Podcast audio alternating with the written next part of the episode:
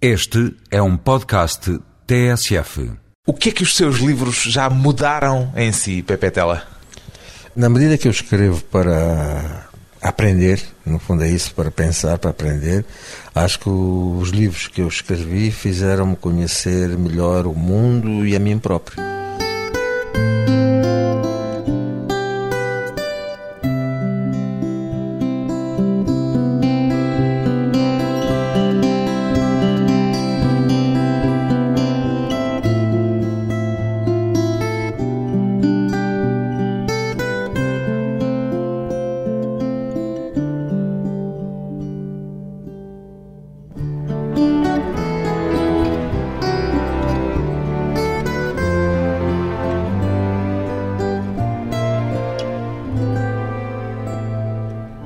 Pepe Tela, 66 anos, escritor.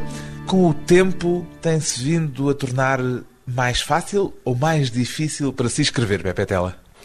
Depende, depende dos livros. Quer dizer, de um modo geral é mais difícil escrever, quer dizer, uma pessoa já não tem aquela capacidade de trabalho que tinha quando era jovem. Mas ao mesmo tempo tem mais oficina. Exato, há mais oficina, mas também há, há mais coisas, digamos, há uma série de armadilhas que uma pessoa aprendeu, entretanto, né, a tentar desarmadilhar e, portanto, a preocupação é maior. E a responsabilidade também? E a responsabilidade acaba por ser maior também, né? Mas, eh, digamos, depende muito do tema. Há temas mais fáceis, há temas mais difíceis. Ao fim de 16, não sei se contei bem, se contei mal, livros que já publicou, o que é que se mantém intacto na sua relação com aquilo que escreve desde que publicou o primeiro, As Aventuras de Negunga? De facto, não foi o primeiro. O primeiro a ser escrito destes foi o Manapó, os que eu publiquei. Escrevi outros antes, mas que fui perdendo, fui deitando fora, etc. Mas eu dizia do primeiro que publicou. A, questão era. A pergunta é o que é que se mantém intacto ao fim destes uh, tantos livros? Se, se se vir bem, e sobretudo se pegar no Manapó, creio que se. Eu costumo dizer que o Manapó é uma espécie de programa programa mínimo. O Monapoc foi o primeiro que escreveu, Então, mas não o é- primeiro que publicou. Exato, o primeiro que escrevi.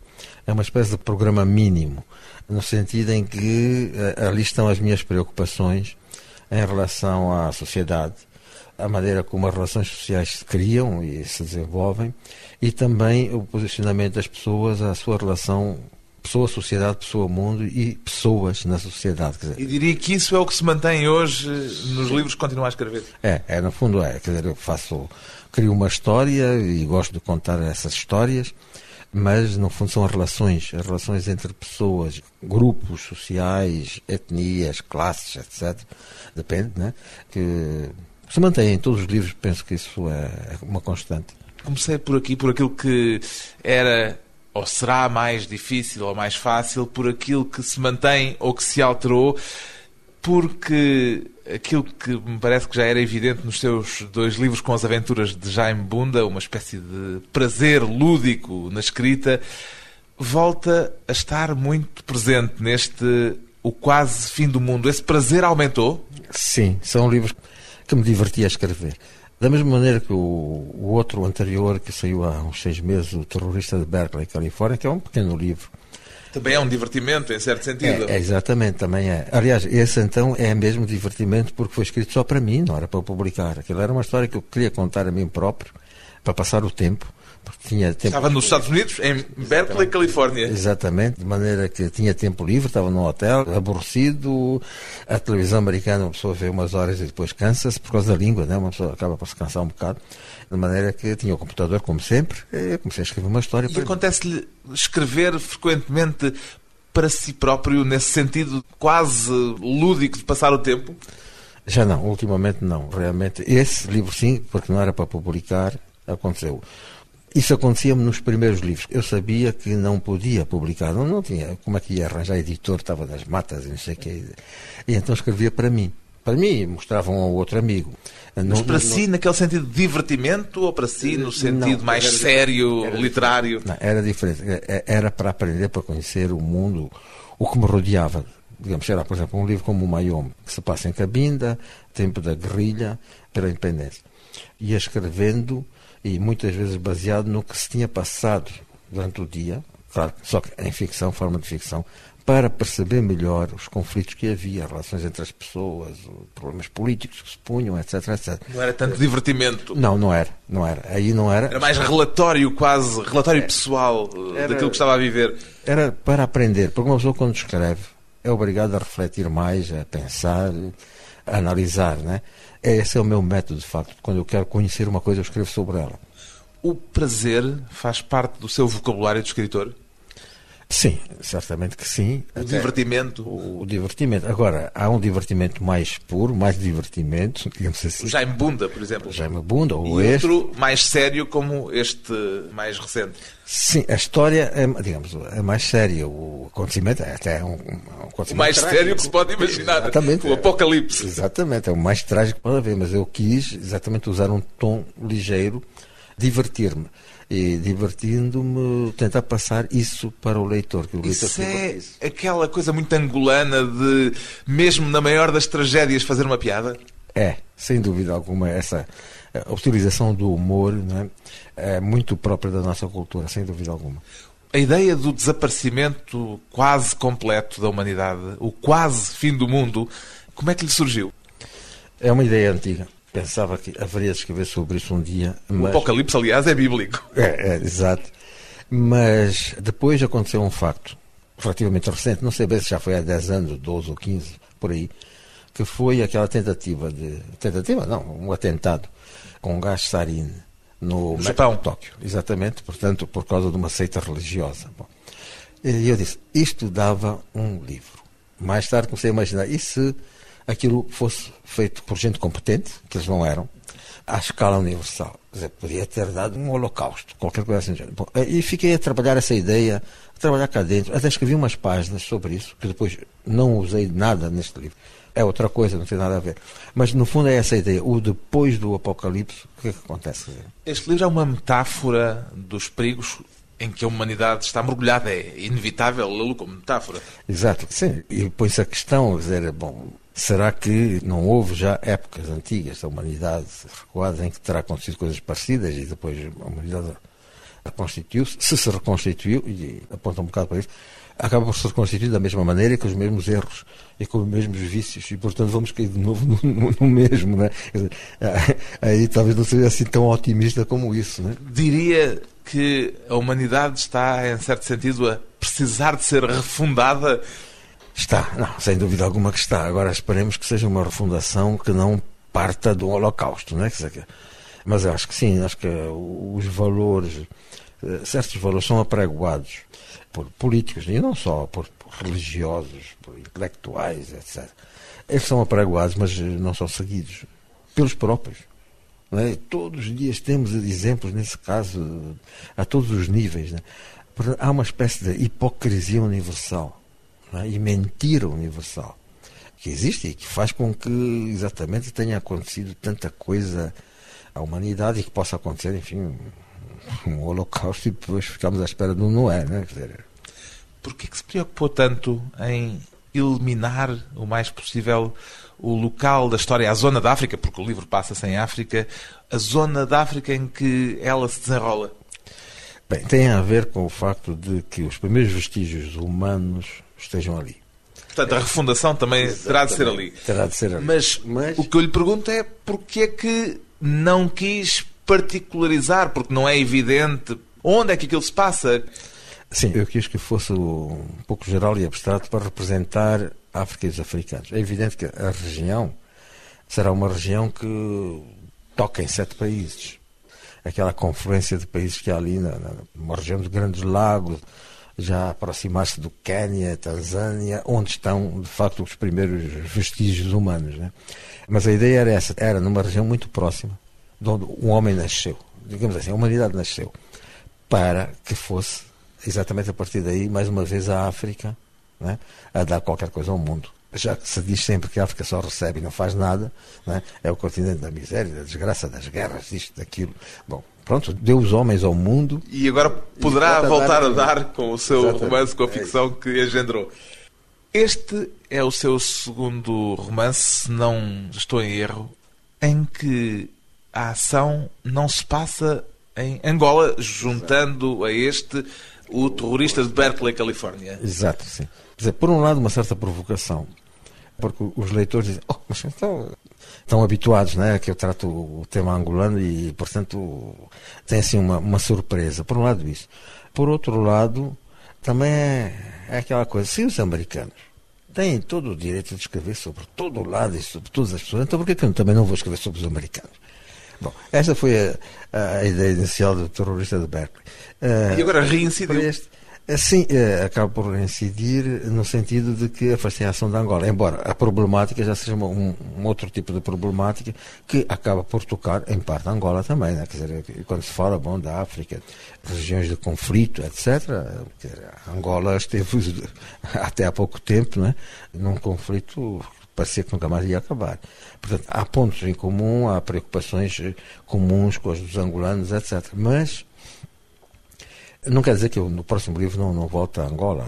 Provavelmente voltarei, acho que sim. Mas... mas o que eu queria perguntar com isto é se aquilo que tem sido há mais de 30 anos o seu tema central, a construção da identidade angolana, se está a mudar de alguma forma. Não, isto, chamemos que isto foi um break, quer dizer, é uma, um intervalo, um intervalo, um intervalo para café. Angola não está a ficar uma realidade demasiado pequena para as suas histórias. Não, de maneira nenhuma. Aliás, essa coisa da, da universalização dos escritores, né?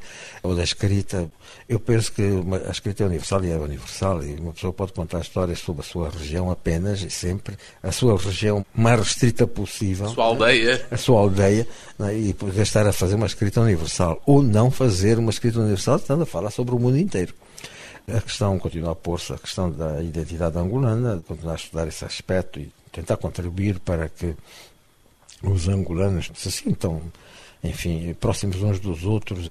Penso que isso é um dever de quem o percurso que eu tive, quer dizer, não vou abandonar isso de maneira nenhuma. Agora, também posso tentar renovar um pouco as coisas. Provavelmente o próximo livro que trate sobre Angola ganhe alguma coisa com a experiência destes dois que se passaram, digamos, fora de Angola. Pode ser que seja, essa experiência seja útil para isso, ainda não sei. Mas, portanto, as preocupações minhas em relação ao meu país são as mesmas, portanto, certamente se vão refletir ainda na minha literatura. Um escritor angolano a abrir janelas para o mundo depois de um breve intervalo. Voltamos com Pepe Tela e as utopias por cumprir.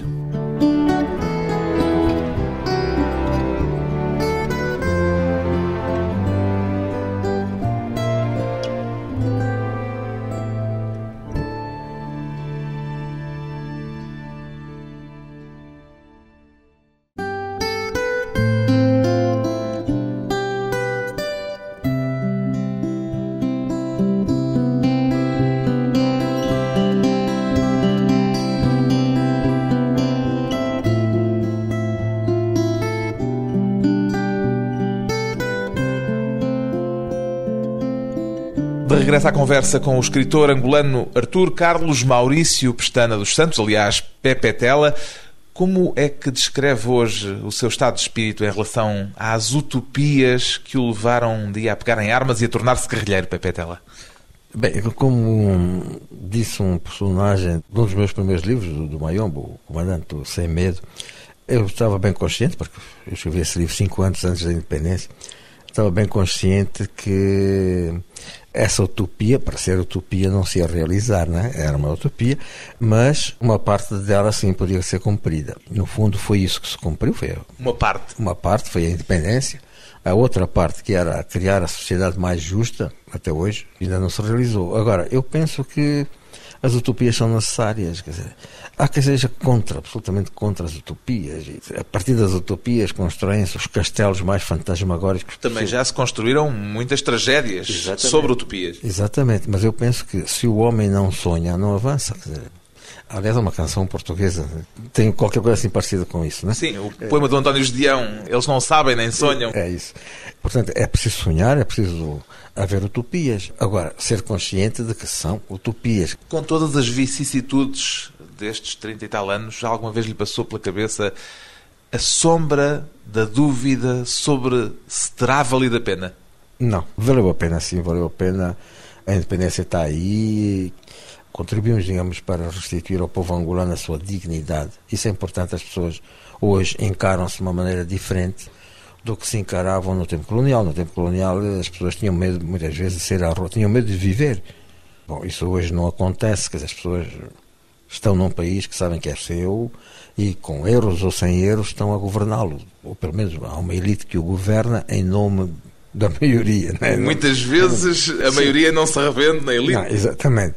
Mas, de qualquer modo, apesar de tudo isso, né, as pessoas têm aquele orgulho de serem independentes, de serem angolanos, de terem a nacionalidade angolana. Isso é muito importante do ponto de vista pessoal, psicológico, etc. Falta o resto. Em que é que Angola é diferente hoje da Angola com que sonhava quando andava armado pelas florestas do Mayombe? Eu e os meus companheiros, nós todos, acho que o MPLA no seu conjunto, nós eh, estávamos a lutar, não era só para a independência, era para, com a independência, podermos construir uma sociedade justa, em que as pessoas tivessem iguais oportunidades, à partida, iguais oportunidades para progredir. Depois, evidentemente, haveria diferenciação, uns eram mais capazes que outros, e normalmente haveria diferenciações. Não éramos radicais igualitaristas que também os havia. Que também os havia, sim. Portanto, nós queríamos criar essa sociedade mais livre, mais justa. E foi com isso que nós caminhámos sempre.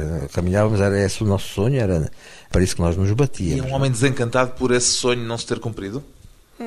Quer dizer, desencantado é capaz de ser um bocado forte demais. Desencantado. Desiludido? Desiludido, sim, com algumas pessoas que entretanto se foram modificando e que. Com algumas pessoas apenas ou com a natureza humana de uma forma um bocadinho mais geral? Bom, e também com conhecimento maior sobre os homens, hoje sou mais sou menos otimista do que era antes, sem dúvida alguma, né? Mas de qualquer maneira, como eu dizia, eu sabia que nós éramos capazes de não atingir aquilo tudo. Portanto, desiludido não tarificado, desiludido completamente, em parte sim.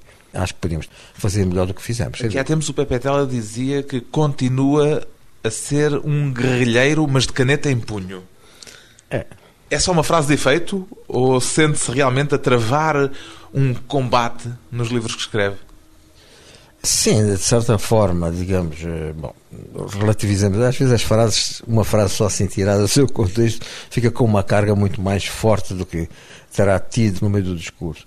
Continuo a defender causas, tenho princípios, tenho valores que continuo a defender nos meus livros. Portanto, são os mesmos eh, de há 30 anos? São, são, são, são os mesmos. Não há, Poderá na forma, talvez, haver algumas diferenças, nos métodos para os alcançar, talvez, é? mas no fundo são os mesmos princípios. O Pepe Tela tem, evidentemente, leitores não apenas em Angola e em Portugal, mas em vários países onde está traduzido e publicado, até no Japão, não é? Sim, o livro foi publicado em japonês, sim. Já o folheou? Já o teve na mão? Eu tenho, eles mandaram alguns exemplares. É uma é, experiência. Não, é, é, muito curioso, porque a única coisa que eu posso ler lá e compreender é o número das páginas. Quer dizer, usou a mesma numeração, né? De resto tudo é diferente. De resto tudo é diferente. Depois eu conheci um, uma pessoa, um japonês, que é meu amigo hoje, e que me mostrou onde é que estava o meu nome, o título e eu nem tinha conseguido. Não se reconhecia a si próprio. nem na própria capa. Afinal, eu estava a ver a capa ao contrário, porque. Eles abrem é, o livro ao contrário. É, é, o livro ao contrário, né? Mas isto era para lhe perguntar se lhe pedisse a definição do leitor tipo que tem presente ao escrever os seus livros, que leitor seria esse? É difícil. Ou seja, escreve em primeiro lugar para um leitor angolano ou para um leitor de fora de Angola? Sim, não, em primeiro lugar para um angolano, sim. Embora hoje em dia saiba que há poucos angolanos, digamos, relativamente há poucos angolanos a ler. Esperemos que isso seja ultrapassado em breve, mas... É, é mais lido fora de Angola do que em Angola, provavelmente. Sim, neste momento sim. Agora, eu também não sei, exceto as traduções mesmo, mas, por exemplo, aqui em Portugal, eu não sei bem se sou mais lido por portugueses ou por angolanos. Porque há, Pela comunidade angolana. Exatamente, há muitos angolanos aqui. Isso é, não sei, esse estudo nunca foi feito. Eu não tenho possibilidade de o fazer sequer, mas provavelmente sou mais lido por portugueses, creio. Né? Agora, ainda o meu, digamos, primeiro público em que eu penso é um angolano porque foi sempre. E não dá para mudar. Entretanto, foi, a partir do momento em que comecei a ser publicado fora de Angola, comecei também a pensar nos que me poderiam ler fora de Angola. E a partir do momento em que começa a escrever coisas como O Terrorista de Berkeley, Califórnia, não é exatamente É, mas é para um angolano. Não, mas é, é porque para, Também é. para os americanos não foi, até agora nem foi traduzido e acho que eles nem vão achar graça nenhuma aquilo, quer dizer, não foi para os americanos, quer dizer, é para um público em geral, angolanos também. E desde o momento que passei a ser editado fora de Angola, também comecei a pensar nas pessoas fora de Angola que podiam ler. Qualquer... A ideia de uma comunidade de leitores de língua portuguesa parece-lhe que já existe na prática ou é ainda outra utopia por realizar? Ainda é outra utopia, acho que realizável, portanto, não será bem uma utopia, enfim, um sonho, digamos, um objetivo que possa ser realizável. Mas nós continuamos com os problemas que tínhamos há 10 anos atrás ou há 15 anos atrás. É Nomeadamente? Os livros não circulam entre os países de língua portuguesa, não há edições conjuntas ou quando há são raras. Quer dizer, não se justifica que o mesmo livro seja publicado em Angola, publicado em Portugal e publicado no Brasil podia ser o mesmo, publicado num dos sítios e ir para os outros, quer dizer, naturalmente. Portanto, essa comunidade, de facto, no que diz respeito a livros e a leitura, ainda não, ainda não existe. Né? Há uma maior aproximação, cada vez mais, vai havendo aproximação, sim, feita sobretudo pela televisão. É a televisão o grande veículo é. de construção dessa comunidade de língua portuguesa? É, de facto é. O é. que é irónico. É irónico, mas é a televisão brasileira, em particular, que é vista em todo o lado e é das mais vistas, e, por exemplo, uma televisão como a RTP África, né, que é bastante vista também nos países africanos, menos no Brasil. A relação aí, Portugal e Brasil, é que, a nível da televisão, acho que é só unívoca. Digamos, do Brasil para Portugal. É, é, não é bionívoca, como deveria ser. Né? Como é que viu a controvérsia que houve, sobretudo aqui em Portugal, em torno da ratificação do acordo ortográfico? eu costumo dizer, isso é um caso de arqueologia. Eu já, eu já... A arqueologia é o acordo ortográfico ou é a discussão e a controvérsia? Não, o acordo ortográfico passou tanto tempo, tanto tempo que é preciso desenterrar, andar à procura, saber o que acordo é esse. Eu já nem me lembro muito bem de como é que é o tal de acordo. Francamente, não me preocupa nada. Fico espantado como é que as pessoas perdem a cabeça a discutir isso. Quer dizer, é igual.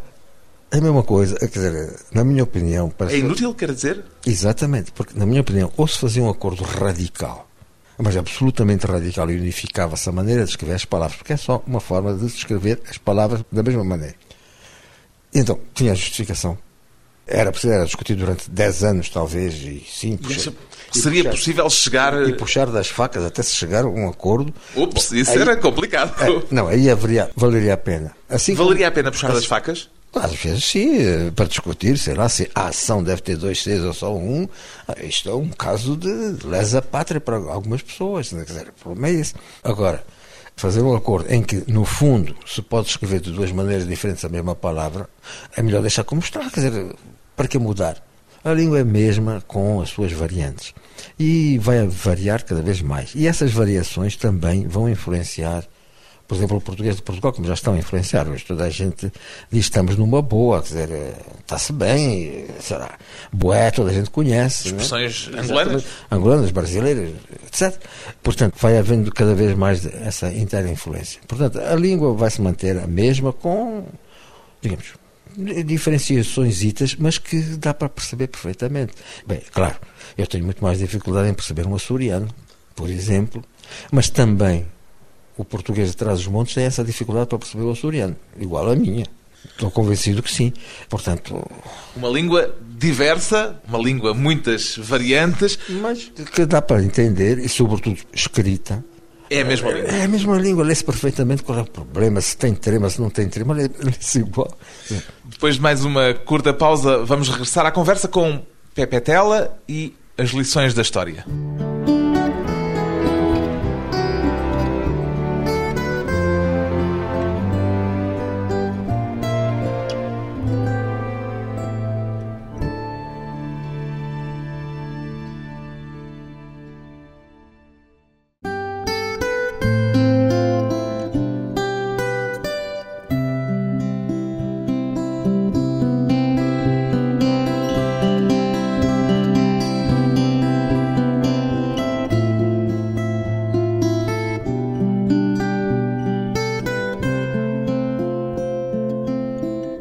Convidado hoje para a conversa pessoal e transmissível, o escritor angolano Pepe Tela.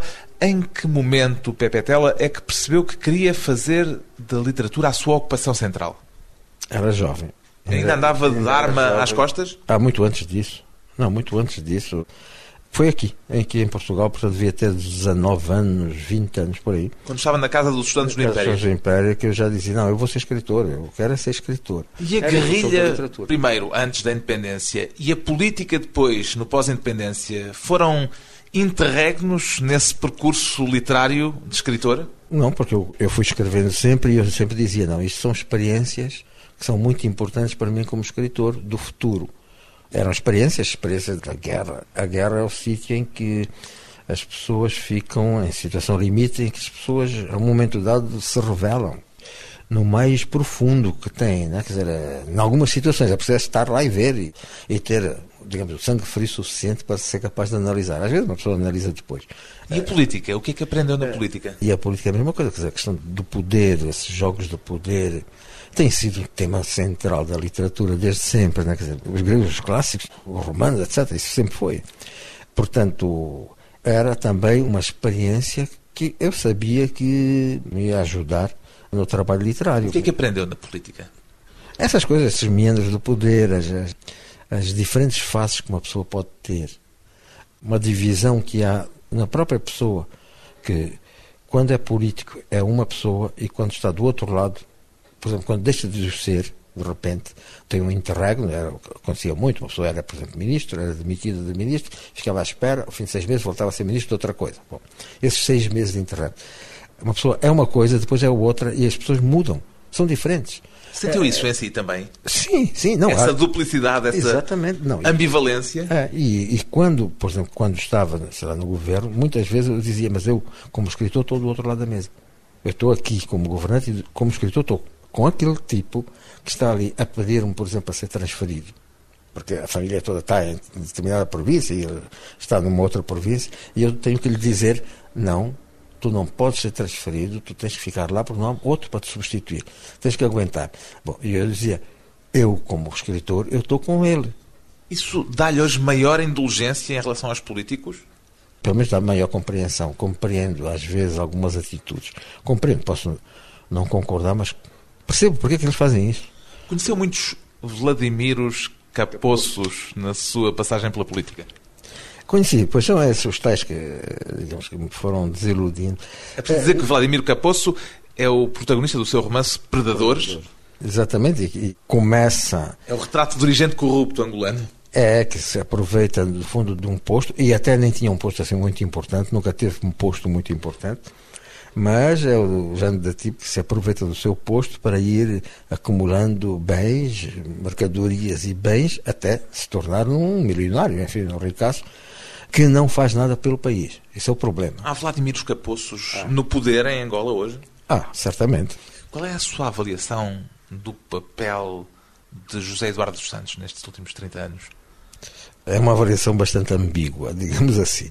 Eu acho que nós só vamos ser capazes, de facto, de fazer um julgamento mais sério depois, quando ele sair.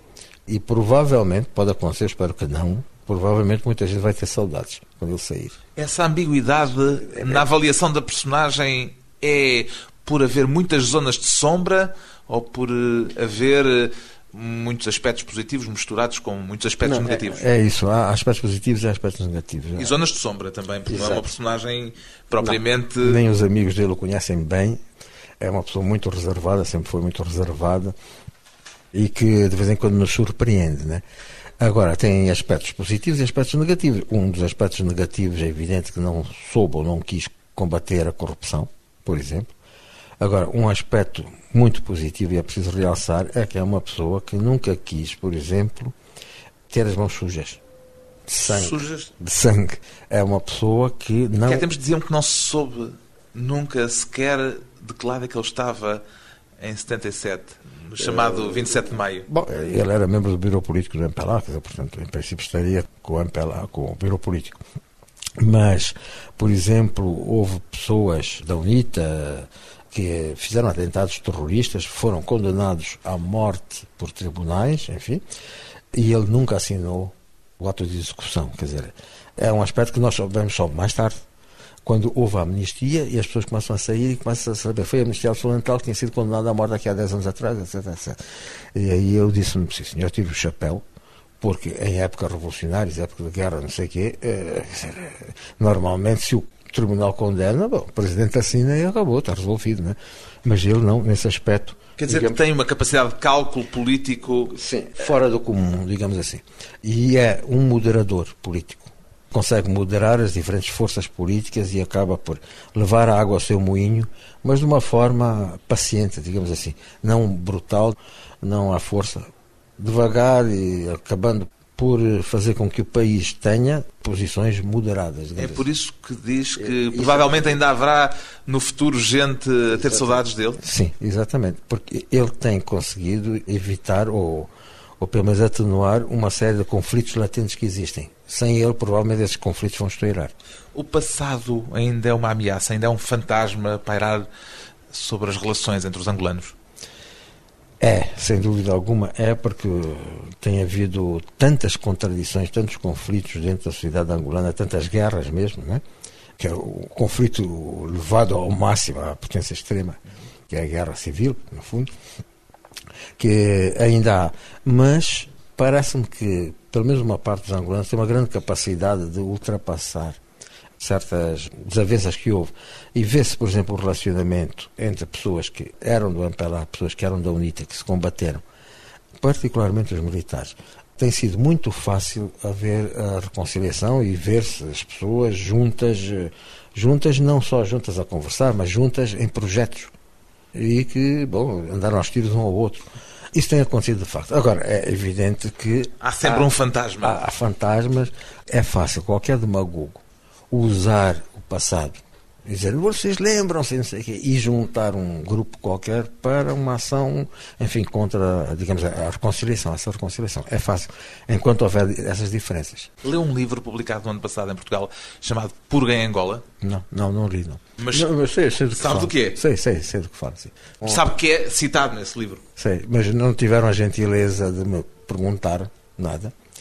E quando precisaram para um outro trabalho, de mim souberam encontrar-me. Só isso que eu tenho a dizer. Desta vez nem me perguntaram se aquilo que estavam a escrever ou a pensar escrever era verdade ou era mentira. Incomodou ter sido citado? Incomoda sempre, qualquer injustiça incomoda. E é uma injustiça é aquilo que dizem? Total, absoluto. O livro... Eu já expliquei isso várias vezes, também já não vou insistir mais, porque há gente que não quer entender, então não vale a pena. Eu desisto de tentar explicar. O livro fala do seu papel, a certa altura, na chamada Comissão das Lágrimas. Bem, esse nome não sei porque é que veio, porque aquilo era uma comissão para informação. Quer dizer, bom, depois mais tarde, eu, eu acho que há confusão entre vários organismos que foram criados ad hoc naquele momento. Acho que há confusão. Mas as pessoas também não querem. Eu já esclareci isso. Não querem perceber.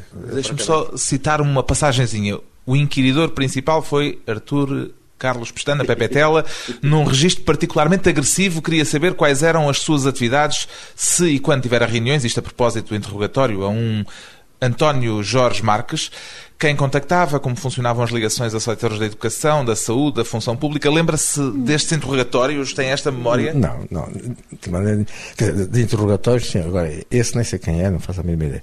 Mas havia interrogatórios, sim.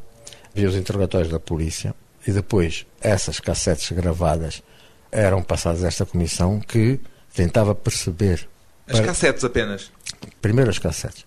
Hum. Quando as cassetes eram perfeitamente eh, audíveis, a partir daí nós escolhíamos, dizíamos, este vale a pena, ser transmitido aos órgãos de informação, etc., este depoimento, se não vale a pena. Não tem interesse ou porque dificuldades de expressão, coisas repetitivas já tinham sido ditas, etc, etc. Mas não houve inquéritos presenciais, Agora, interrogatórios quando, presenciais? Quando, quando, as cassetes não eram audíveis, suficientemente audíveis, chamava-se as pessoas a dizer o que é que você disse à polícia. Qual foi o depoimento? Explique lá.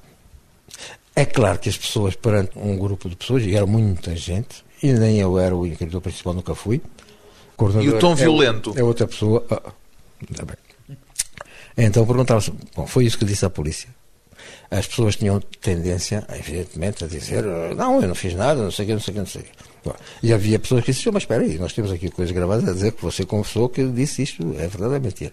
E as pessoas acabavam por dizer, bem, foi isto, isto, isto. Ok, então... Mas isto não é um período propriamente pacífico, quer dizer, é o período de, de extrema de, de, de, extrema violência. extrema violência, de, de extrema A eh, palavra tensão. purga Tensão. aceita Aceito, sim, aceito, porque realmente houve excessos enormes. Houve Foi um crime enormes. ou uma inevitabilidade? Como é que vê os acontecimentos à distância destes 30 anos? Eu, eu penso que o, digamos, os acontecimentos ultrapassaram a capacidade de controle do MPLA, do Bureau Político, que é quem mandava naquilo tudo, nitidamente. Ultrapassado por quem? Por pessoas que tinham o poder de prender e de decidir eh, sobre a vida de outros. Porquê que o seu nome aparece repetidamente citado? Qual é a sua interpretação? Só aparecem alguns nomes que são de pessoas que são conhecidas, ou porque são escritores, ou também porque são mais claros. Mais claros? Claros de cor. Claros de pele? Claro, exatamente. Também há isso, também há esse aspecto. Há um elemento racista nisto? Também há. Também há. Por parte de quem? Porque que não são citados todos os outros que são mais escuros e que eram muitíssimo mais numerosos? Ah. Mas isso não, eu não vou avançar mais, porque não sou eu que tenho que explicar, quem tem que explicar isso é o MPLA. Existe um bureau político no MPLA, na época era o bureau político, há pessoas ainda que fazem parte de um e do outro, esse é que tem que explicar. não eu. Mas aquilo que está a dizer é relativamente grave, no sentido em que aponta para uma fratura baseada em elementos raciais. E isso é nas declarações que são feitas agora. Particularmente um ou outro artigo de jornal que aparece. É só isso. Mas porquê é que hoje hão de implicar mais com pessoas como Não, olha, o Pepe Tela, ou o Luandino Vieira, Exatamente. ou o Manuel Rui? Porque são conhecidos como escritores. É só isso. Conhecidos como escritores. E aí, também depois, no fundo, há umas invejas no meio e tal. Ah, isso, já se sabe como é que é.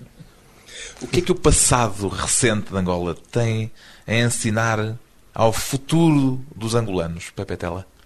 Que é necessário que nós comecemos a pensar pelas nossas próprias cabeças. Não estarmos a copiar modelos de fora só.